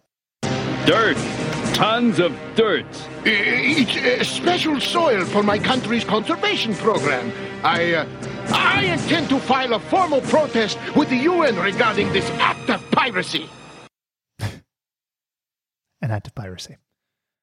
So here, this is it. The general is fucking pissed. Oh, he's livid. He's pissed. And what does he do? The ultimate act of, I I would say, treason. I've had it with you, Rambo. Rambo! Colonel, see to it that the Force of Freedom is disbanded immediately. So the general's authority is so great that he can't disband the Force of Freedom himself, but he can twist the knife and have Colonel Trautman do it. Brace your heart. I feared for the, the force of freedom here. I did too. I did too. Hmm. Shaylin, were you, you know, at all on edge? I wasn't because I never doubted their desire and drive to protect freedom. Their love of liberty. Right. And so I knew that they would find a way. Proud to be an American, where at least I know I'm free. And no one's going to threaten that freedom. Don't tell me to put a mask on, or you'll impinge on my liberty. Booting your ass up. So Wow. they're on their lowest point here. They're going to be disbanded. Don't tread on me. exactly. But we got to that ship captain. and the ship captain goes to his private cabin. And what happens? This motherfucker, uh-uh. this fucking son of a bitch, no, no, no. pulls his mask up. Oh, and it's fucking Mephisto. Oh, and they're they're Mission Impossible masks too. They're not like fake fake mustache. No, no, no. These these are real It's- deal. Yeah, oh, yeah. It looks rubber until you pull it tight, and then like it's like second skin. Yeah. And if they just listened to him talk, they would have known. They did listen to him talk, and they didn't know. And they were like, "Is that Frank Welker or is that Mephisto?" And they're like, "It's it's clearly Frank Welker. It's it's he's he's an old sea captain now." They were like, motherfucker, is the budget so small that they cast this man to do the voice of the extra and the main bad guy? Or was it just a poor disguise? See, that's the cartoon's prestige right there. I don't often look at these things through the eyes of a child, but I will here because again, did not recognize this voice whatsoever. So when he pulled off that mask, I was like, "Oh fuck, Jesus, Ah, fuck, fucking Mephisto." When I was a kid, I used to get really confused about voice acting, and that's Sure. why I'm so obsessed with it now. No, I, I understand. It's a psychosis. So we got to commercial, and we come back, and we're back in the Pentagon in the Force of Freedom offices or whatever, And this is where the episode turns into a madcap comedy. So This is where. so Trautman has the disbandment orders or whatever, and he signs at the bottom. His name's Trautman, one word. He very clearly here writes Trout Man. Trout He did. He wrote Trout Man. Man, of the, Trout. and this, this is where it gets The ridiculous. champions of Trout. Fear not, Trout. Trout Man is here. My family always swam upriver. I'll protect you from illegal fishing. So let's play the clip and then we'll talk through it. Shailen Trout Man. Oh, clumsy me. And it's 5:30. My secretary's gone for the day. That means the order can't go into effect until tomorrow. Let me paint a picture for you if the dialogue didn't do it. What's he do, Ben? So you think you think Trautman is gonna fax the order in, but he accidentally puts it through the shredder, and then he looks at the clock and he's like, "It's 5.30, and then he throws the shreds as if they're so much confetti, and he very clearly is setting something up. Now Rambo's a fucking idiot because this is the immediate next line. Hey, come on, Colonel. What kind of a scheme are you up to? You have 12 hours. okay, so so Trautman's trying to buy them a little time. Great, Trautman, great guy, great guy. He cares about freedom. But what was the point of this performance? Were they on camera and it was like, all right, I got to pretend to put this in. And then even though I'm going to talk to you and say you have 12 hours, that part's not going to count. Like, what was the point of this like goofball performance? Maybe it was in case they questioned Rambo later about it. Like I don't know. Yeah, I don't know. it's because the force of freedom is nothing if not honorable. They would Mhm. never go against a written order. I, I've just kept expecting Rambo to go like, "That's an official government document. You're shredding it. that's a that's a threat on freedom. Threat on freedom. You're It's really arrested. hard to say. treason, regicide.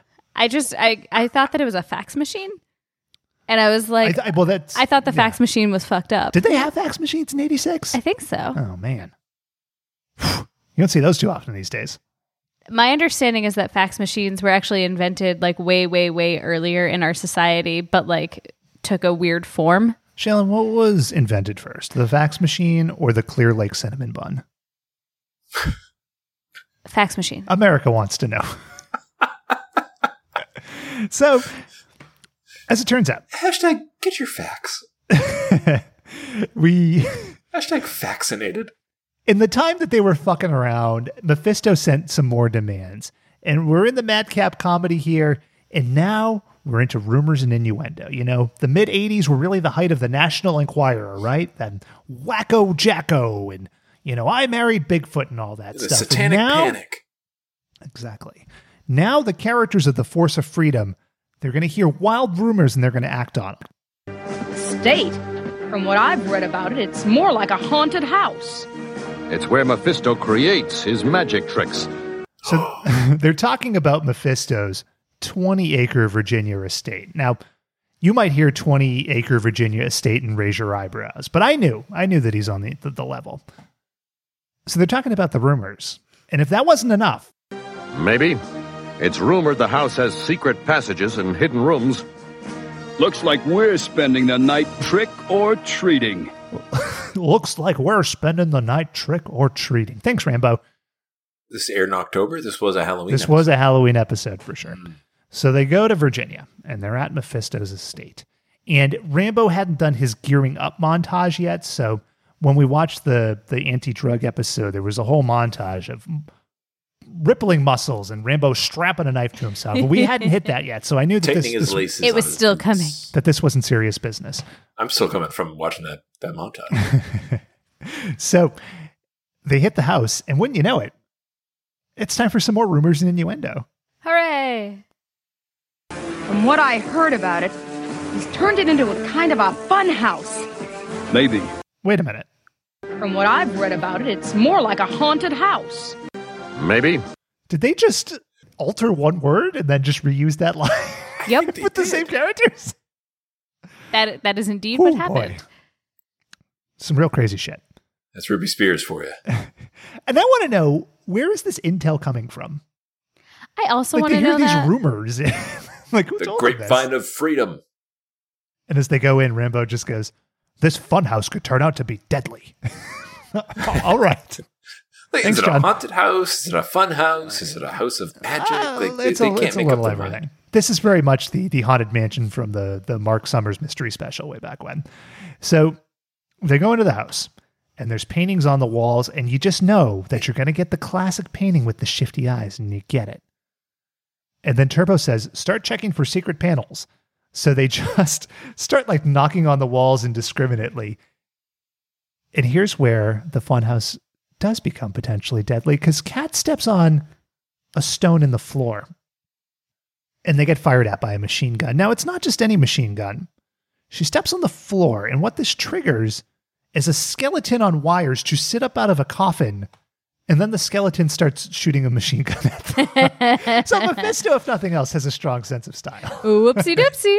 And it reminded me of your um, of your death wish, Ben. Right. Uh, where you you want your corpse to be reanimated. That's correct. And when it when you know when people come to your wake, which will be open casket, so you Right. can rise from it and just be like, "You, you did this." There's a few key differences in these plans. One, for my wake, you will see no wires. It'll be animatronic. Two, Your your inner body will be rigged. Right. And there, there's a very important reason for that because I won't be shooting a gun at the well wishers. Oh God, here What I will go. be doing is I will be spraying blood from some orifice or another at them. and it will be my last prank, my coup de grace. But the effect will be no less. Very similar, yeah. For sure. Now, they know here that this is a haunted house and a fun house. Rumors have told them this. But somehow Rambo makes a declaration. At least we know this much. Mephisto's here. What? I guess that that's he's right. Like he is there, but they already know that it's likely to be full of traps. And the first trap he finds, Rambo's like, "He's here." Well, It's a trap. It doesn't mean he's there. Like it, th- th- there's man, he's so he's so dumb. No, before they went, the general had already told them that he had fled to his estate. So why w- why wouldn't he be- have been there? I don't know. Their intelligence, would, which brought them to the correct location, also indicated he would be present. Ugh. I don't This is like what, What can I at, at work meetings where I, I just kind of announce the obvious, like pretending like no one has said the obvious before, like as as it stated. Yeah. Well, yeah, we all knew that, Dave. Like, yeah, but Mephisto's here, guys. He's here. He's here. So Cat and Turbo, they get stuck behind a rotating fireplace and they go, Whoa. Rambo doesn't hear this, and they're off in an undisclosed location. And then Rambo is all alone. This is just like when Poe died. What's he going to do? And who shows up? Who appears over what I'm going to assume is a loudspeaker? That Mephispo. Motherfucker, Mephispo.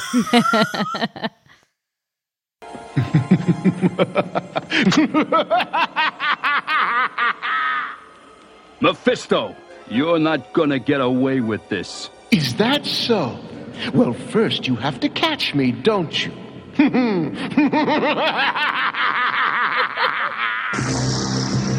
That's right, because now it's time for the fucking montage. The angry music is so good. and it's Rambo for about 15 seconds. He's rubbing his muscles down. He's checking his gun. Rambo versus a magician. Just like you thought when you watch First Blood. So Rambo's ready now. He's ready for action. Mephisto terms him dressed to kill, which is an interesting thing. But then Mephisto's like, why don't you take a slip? And he, he hits another trap door, and Rambo's now falling. He falls through the floor onto a spiral staircase, which apparently goes down into the core of the earth. And it's this spiral fucking miles. it goes for a long way. A couple interesting things about the staircase here, or I guess the slide. This slide, for some reason, has like uphill sections. Like it's constantly spiraling, but there are points where Rambo is very clearly going uphill and defying the laws of physics. I, I don't doubt it because he's Rambo, but it's still a little strange. This reminded me of the track for Running Man. Mhm. It's like, all right, get in there, and it's like loop de loops and like weird stuff. And I was just waiting for like funny characters to pop out, and instead we just got like dummies. Well, no, it's interesting that you bring it up because the Running Man, known for its famous characters, like all of the puppets that shot guns and knives because magicians use puppets? Yes, absolutely. There's never Well, the best ones do.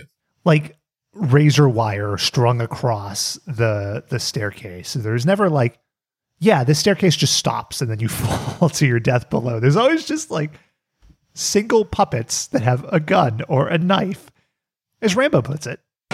This is some funhouse. Sure is, John. So he's uh, he's getting rid of these dummies. He's sliding, and then all of a sudden, Rambo decides after sliding on this thing for about four and a half minutes that he's done.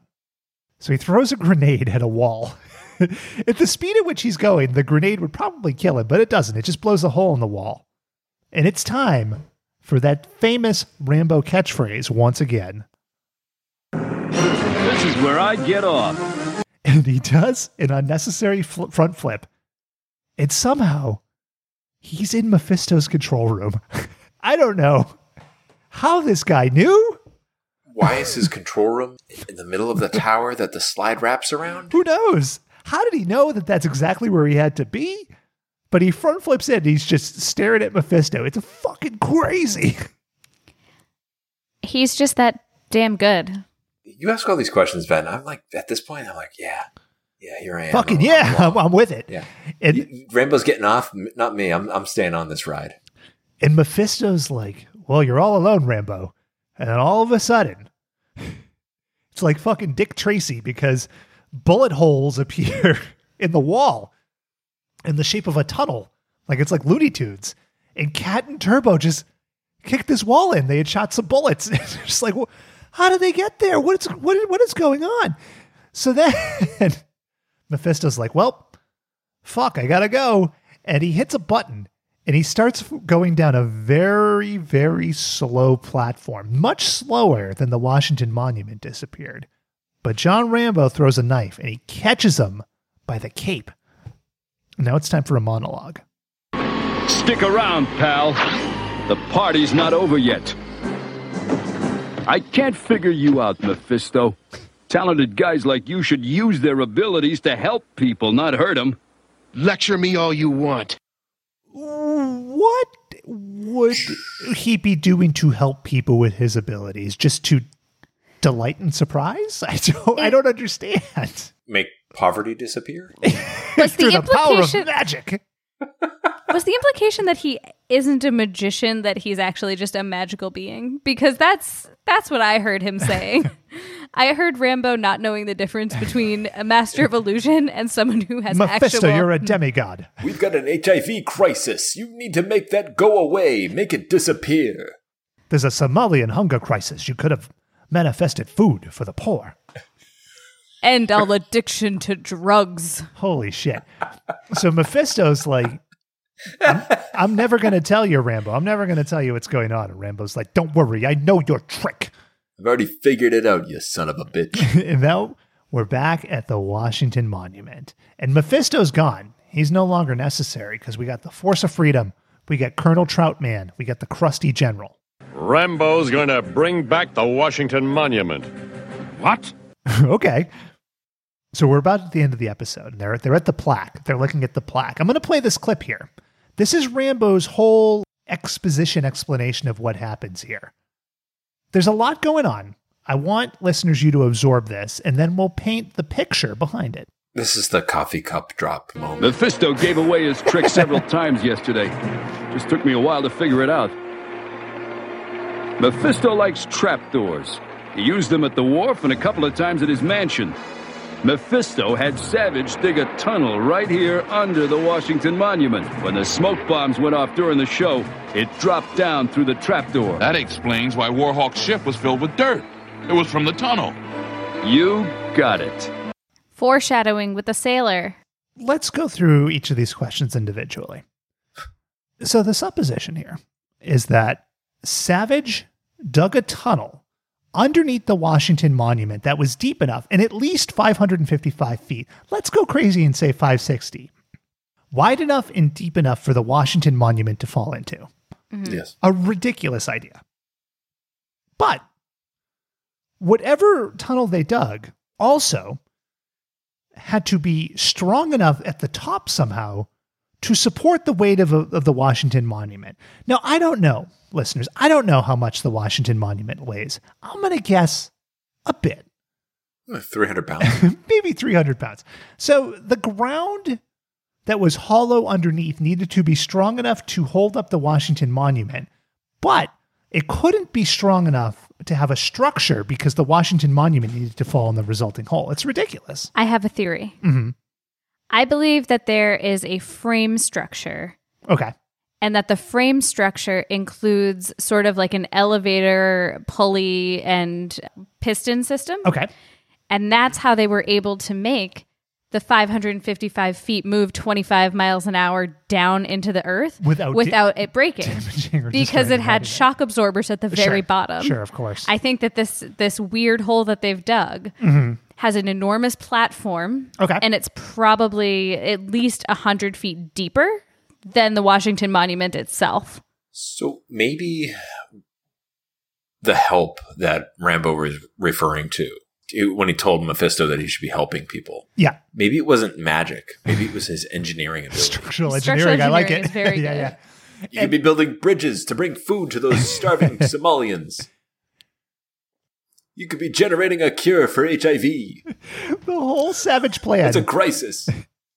is engineered around this idea that nobody can ever, ever move this plaque. That's which correct. is light enough for Rambo. Now, Rambo's a strong guy.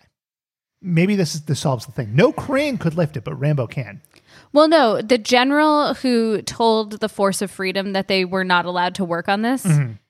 said very clearly nobody go near that plaque, nobody touch it. And Okay. they're all just following his orders blindly. Okay. This Could is be. tight writing. Could be. That's this true. is tight, That's tight It- scripting. It's actually much tighter than most cartoons we watch. Oh, and by the way, while he's explaining this, there are background camera shots of cranes and like construction equipment raising the monument back to its former spot with no uh with no particular damage or concern. It appears to be fixed within maybe an hour. They filled in six, seven, eight hundred feet of just ground and made it strong enough to put the Washington Monument back without it turning into a leaning tower of Pisa situation.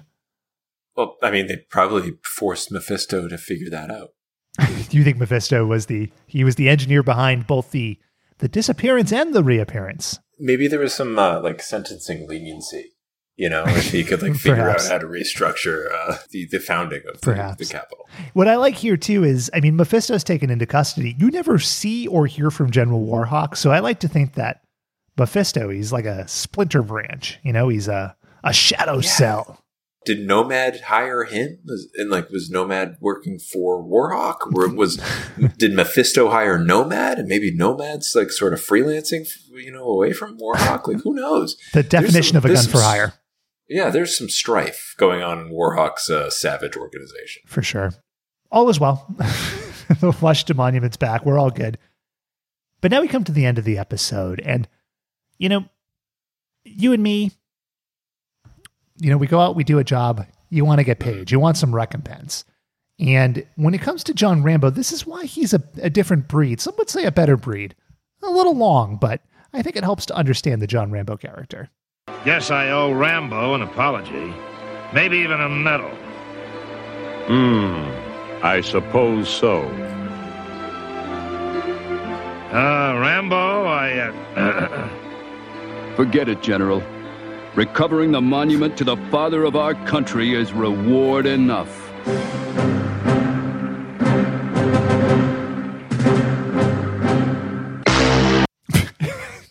That's it. That's how it is. Just doing the job, you know? That's Oh man, workaday life. That's John Rambo for you. it's just a fantastic show. I, I, I would watch every single ep- episode of this. I would die for Rambo for the Force of Freedom. Yeah, Just- just- I would like leave my family and job for for Force of Freedom.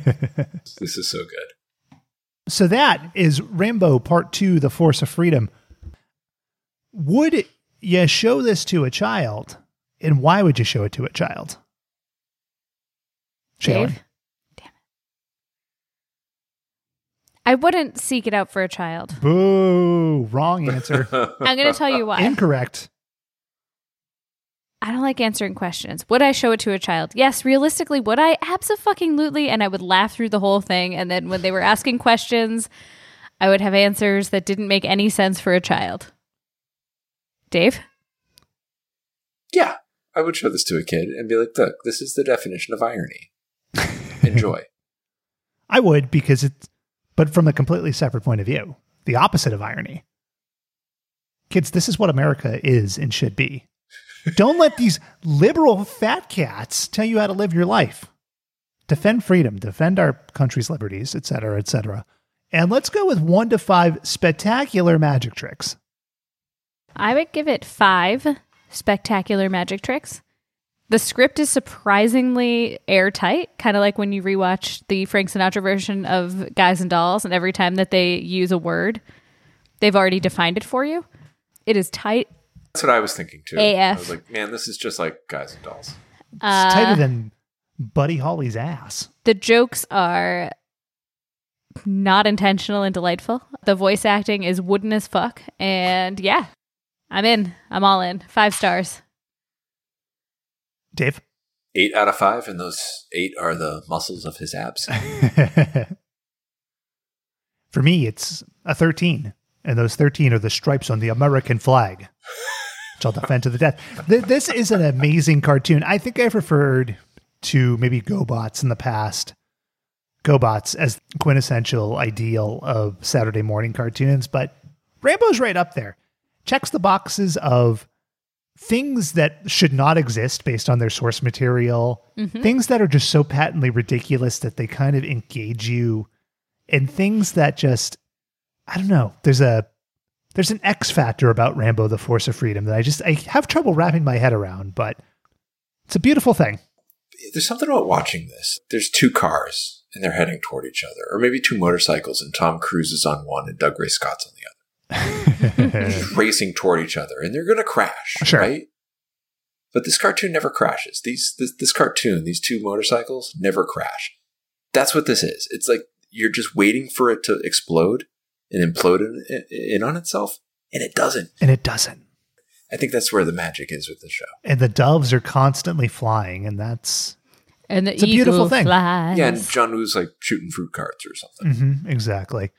So for tonight's game, it's not necessarily Rambo inspired per se, but I thought a lot about Rambo and a multinational organization, and I was thinking about just this big old world we live in. You know, it's easier than ever today to translate with other cultures, speak other languages, do different things. So tonight we're going to play a game that the original title was the Super Fun Good Time Cartoon Synopsis Translation Game.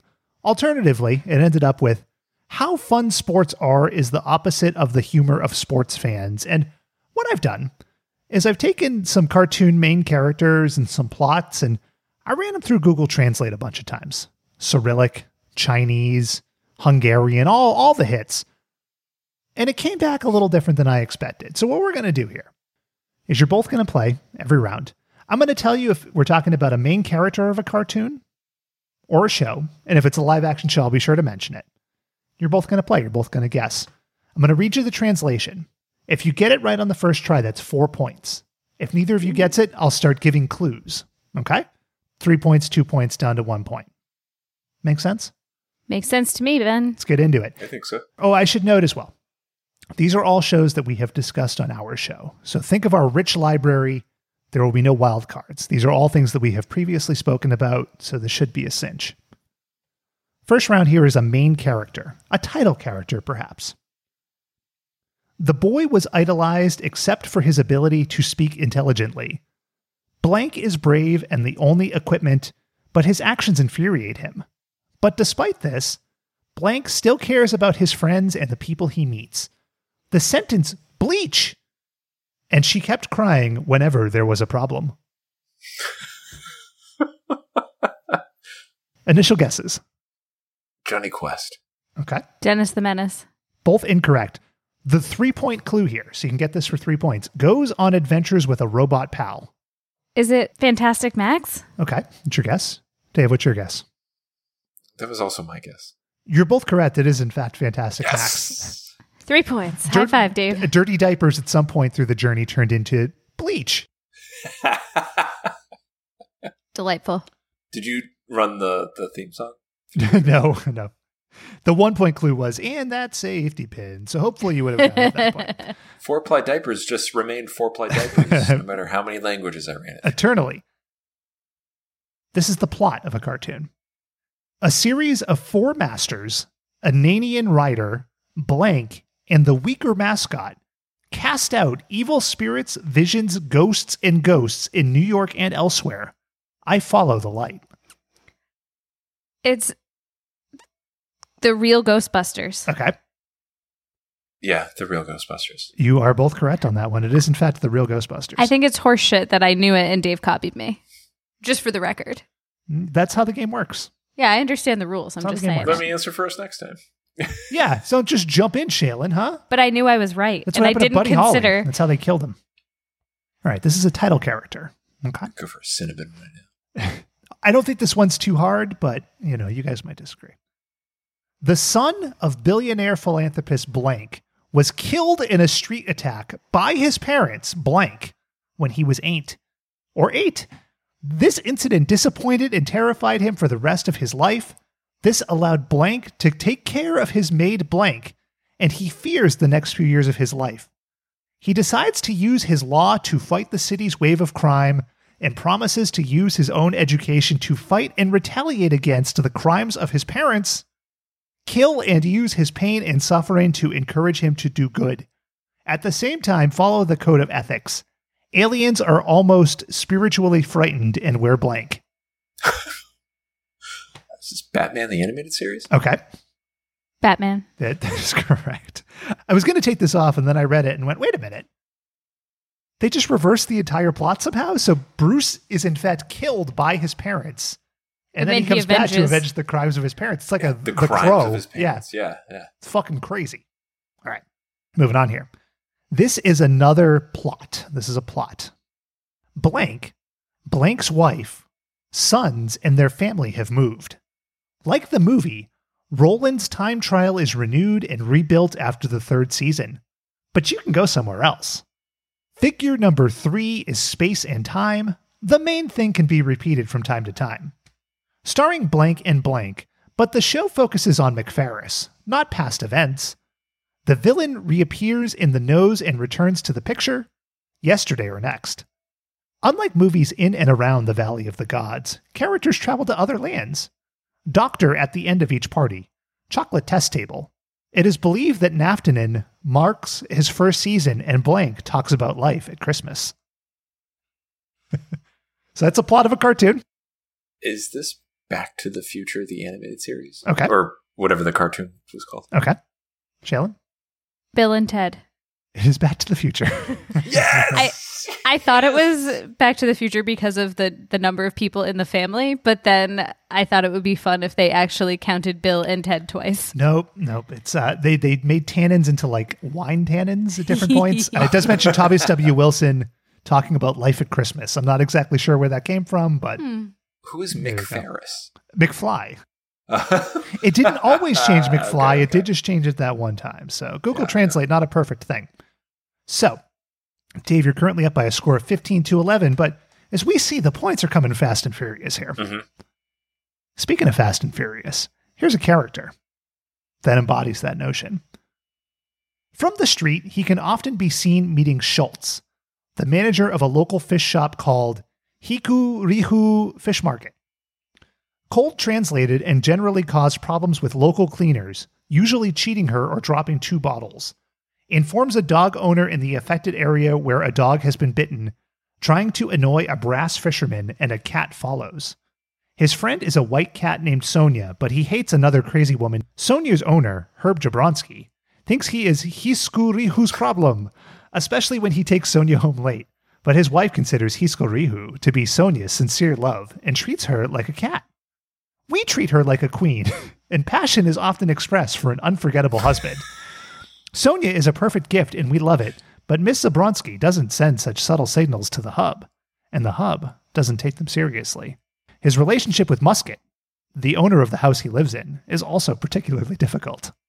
Heathcliff. Okay. I was also going to say It is, in fact, Heathcliff. You treat him as a cat. His love Sonia. A perfect husband. Now, this Off of some eggs. This is the plot to a cartoon. This pays tribute to Blank, who reads art history as a hobby. One of his students, the Gugu tribe, a tribe founded by a distant man, expelled him, and the rebels, who were to attack and become the leader of that tribes, expelled him. That Seventh day Adventist teachers will prevent you from committing crimes against you. Femin left her hometown of Japan and lived in New York, where she lived as her only friend. At the same time, he became an army commander who defeated Blank and turned him into a government team. After a while, Joshua made four pigeons, but the young pigeons were not thrown away. One day he came from a studio and saw a great blank. As a result, the blank that he saw recently became a human, and blank, who still connects the drainage ditch, became a human body, calling the blank fragmentation. He raised four pigeons as kings and taught dwarf techniques. Is it Captain Planet? Okay. Teenage Mutant Ninja Turtles. It is Teenage Mutant Ninja Yes! Turtles. Ah, damn it. He raised four pigeons, Dave. It was the art history studying that got me. The drainage thing? It was the sewer. yeah, I was like thinking pollution. And April O'Neil went to the city. Oh, man. All right. So we got a tie score here. We got two rounds left. We have a character, a title character, and a plot. Do you guys want the plot or the title character first? It's up to you. This is think strategically here. We just did plot, so why don't we follow the? You want the character? All right. I will tell you guys. This is a character from a live action show. Okay? Think about it. Put that in your head. Might narrow the field a bit. Comedian, actor, and actress. They make and deliver bi- big toys and put people's heads in small bags to bring them to life. He was the first artist, and it didn't do very well. A comedian who worked for a long time. In the comic Vibe series, Catch a Rising Star appears in the comedy cellar. Meanwhile, at the puppet show, Rocking performed in a spectacular show with Rocco Tony. Would you like the three point clue? Um, it's, fuck, uh, Cal- California Dreams. It's Weinerville. it's Weinerville. no! Oh. Let me read you He the clue- worked for a long time, and he had puppets in their heads in bags. Let me give you the, the clues here. The, I don't the- know. the- the clues might have helped. Three point clue. Not successful, possibly homeless. The two point clue. Dora the Explorer. The one point clue. Boney. Because Boney was the rock something something, right?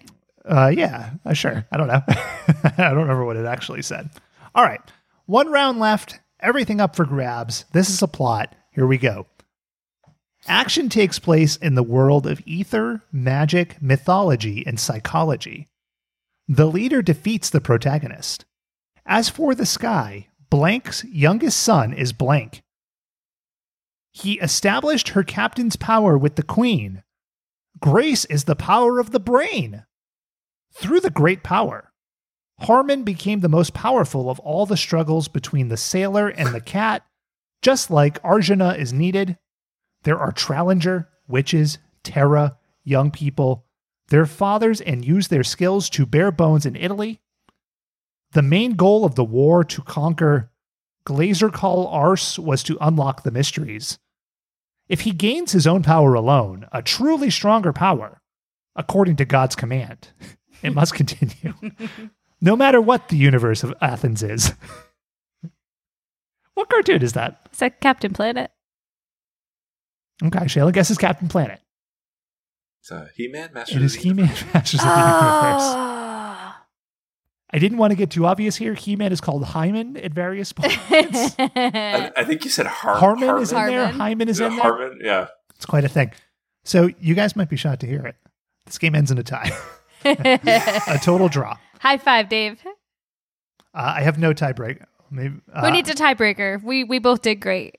I have no tiebreaker. So it is written. So it must be done. You know, it's As it states in the city of Athens. if you gain your own power, a truly stronger power, according to God's command, it must continue. Take that away from the listeners here. I have the Bible. Onto the mailbag. Different kind of email this week. This is our friend Nick Segura. I hope I'm pronouncing that right. Hey, Watchbots. Are you aware of this educational video featuring Mr. T rapping about his mother, doing the robot, and giving personal advice to kids? I think it might be up your alley. I hope you like it, Nick. Now, I've heard Mr. T speak at length about his mother. Mm-hmm. I will say, I do not know this. I'm looking at YouTube here. It's called Be Somebody or Be Somebody's Fool. It appears New Edition is involved. Have either of you heard Be Somebody or Be Somebody's Fool? If I have, I don't know it. Okay. I feel like our uh, longtime listener, sometimes guest host, Mhm. Emily, has brought this up to us. She loves Mr. T. This must have come up. it must have come up at some point. but I feel like the thing you're about to play, I will. It, it will feel like I've seen it for the first time, even if I haven't. Here's the thing. And thank you, Nick. This is this is good. When I clicked on this and I saw Mr. T rap, I was thinking, oh, this must be like a three minute song. The runtime on this YouTube video is 51 minutes and 38 seconds. Oh, so we're not going to get through the whole thing today. Let's do It's like a trapped in the closet a little famous scan and scrub, see what we get here. I'll describe what's on screen for the listeners because nobody can paint picture words like I can paint picture words. Young Mr. T. Title card. Still Young Mr. T. It's starring Mr. T. Valerie Landsburg is in it. That's his new edition. Do you, do you like this this beat? I'm I do. I can drop some rhymes to this beat. All right, let's move ahead a little bit. Bill Blass or Gloria Vanderbilt wear clothes with your name on it? No, of course not. So you table the label and wear your own name. Is it's supposed to be a rap because he's speaking over it? Is that Xena and Xena. what we're understanding here? Exciting walk to Uh, now we have two ladies doing a sexy and dance. Xena from San Bernardino. They're from Xena and Xena from San Thank you. Bernardino. Xena and Xena. This is like a, a spoken word piece. Kind of seems that way. The imagery is very strange. Just saying, I've seen a lot of porn videos that start this particular way. It's like the Lars von. It's not the Lars von Trier song. no, it's the Lars von Trier song. the Buzz, the Baz Luhrmann song. Well, you know, Nick, I think we may have to come back and revisit this. Maybe it'll be a month long series. I don't know. There seems like there's a lot going on here. It, it's Mr. Maybe T. we do a whole episode dedicated to it. 51 minutes is a lot of clips to pull. I got a lot of work to do. You know what I mean? Christmas is approaching. Christmas is approaching, and what better way to spend the holidays than with Mr. T? But we'll get there. But yeah, keep sending those suggestions in. If it's a weird bullshit thing on the internet, chances are I'm going to like it. Email at watchbotspod.com. And Shailen, you didn't even have to answer a question this week, or should I say a non answer? it's true. Oh, you know what though? We did get a second email, and I just I'm gonna have to Oh, dig, I'm gonna have to dig through the bottom here real quick. Oh, oh, I found it. Man, you're sifting through all those Oh, how did I get there? Dear Shailen, can you tell me what the best cinnamon bun in Iowa is? Sincerely yours, Peggy Sue. It's so weird. That's so The timing is strange. How did you know? crazy. I'm offended that you won't let this go. How many layers was the cinnamon bun? I didn't count the layers. There was a lot of cinnamon and a lot of fucking butter, and it was Oh, delicious. fucking butter. That's the best kind.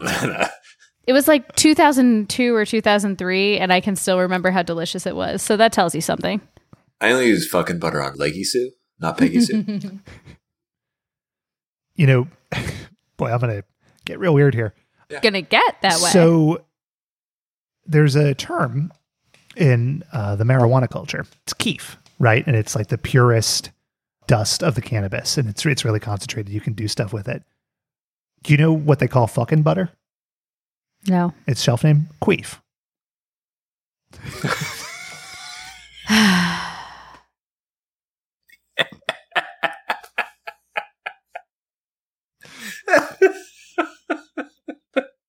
you could play this back in divorce court. And they'll say that motherfucker's right. The, the, the judge would be like, "That's hilarious." That's a million dollar idea. You you get no money, ma'am. I'm Why are you wasting your time on this two bit podcast when you could be marketing fuck butter called queef? and I would say, you know what? Love of the game. That's why. Found a Wegmans dairy aisle. Oh, It's your fuck It's butter. artisan fuck butter. right next to the Quim cream. Well, that's um we got That's written in there. we got real Yeah, blue excellent. there. that's not real blue. I can't believe it's not real blue. I can't believe it's not fuck butter. Blue velvet.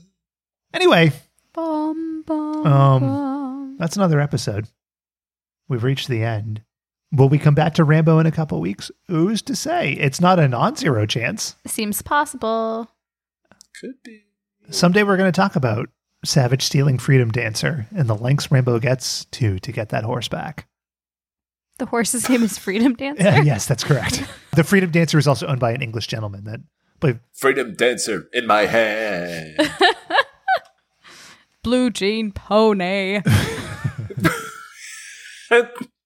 Red blooded American. Pony and blue jeans. Yeah.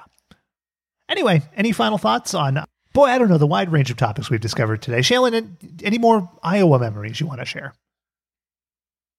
no. Was John Denver's head at the crash site? No, because that happened in a different set of mountains. Okay. The crash for the day the music died was in a cornfield. Okay. Just saying. Mhm. That was the trip where I requested French toast for breakfast, and the girl said, They give you a Cinnabon. I'm so sorry, I can't understand your accents. And it was the most Midwestern thing I'd ever heard. Oh, that, that was your Midwestern You- accent. You, you dropped every R because you're from Boston, so you're like French toast. No, I literally just asked for French toast, and she was like, What? Oh, the toast. And I was like, That's not how you say that word. Toast. We're really losing uh, listeners in the Rust Belt. And I'm sorry for that. Just know this is Shaylin. This isn't me. I'm harboring guilt over it. I'm not making fun of it. I feel bad that I made her feel sad. She's winking the whole time. I'm folks. not winking. Take that shit. back. How dare you? Shit, now you're flipping off the camera. I'm mad at both of you. Podcast over. Screaming. You know, listeners, you can follow us on Twitter and Instagram and, and Jiffy and, you know, Midwest Twitter, Midwest Facebook. I don't know if it's different out there. Shaylin seems to think it is. Probably. For Dave and for Rust Belt hater Shaylin, this has been. Thank you for listening to another episode of Watchbots. And I think to take us out of here, Shaylin, I would love to hmm. hear you sing the complete Don McLean American Pie in the voice of I can't do it in Ram- the voice. Rambo of. cartoon I can't do it. Uh, yeah, you can. I can't do it. Alternatively, you could do a Midwest. I don't. I don't have Neil Ross's voice or intonation. I don't know who Neil Ross is. I'm He's the voice up of karaoke John version. Rambo. Oh, N- N- Neil deGrasse, the, the star Oh. of Degrassi, The Next Generation. My, my, this American pie, it's free. No masks on me. That's the way Liberty died. All right, Shaylin, here we go. You ready? Here we go. Nine minutes, folks.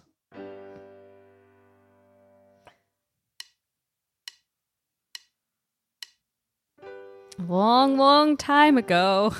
I can still remember how that music used to make, Make me, me a Brooklyn smile. slice. and I knew if I had my chance, I could make that Liberty dance. and maybe we'd be happy for a while. Little William Shatner in there. But February made me shiver. I can't do it. Taxi cab, I deliver. Bad news on the doorstep. Liberty. Couldn't take one more step. Can't remember if I cried when I read about how this fucking podcast ended tonight. When I read about how the joke died, something inside me wanted to die. The day Ben made Fuck Shaylin butter. cry. queef butter. Good night. Bye, bye, this here podcaster guy. Put liberty in a Chevy and put a boot in your ass. You chopped up a snake and said, Don't tread on me, or I'll crack that bell called Liberty. Dun dun.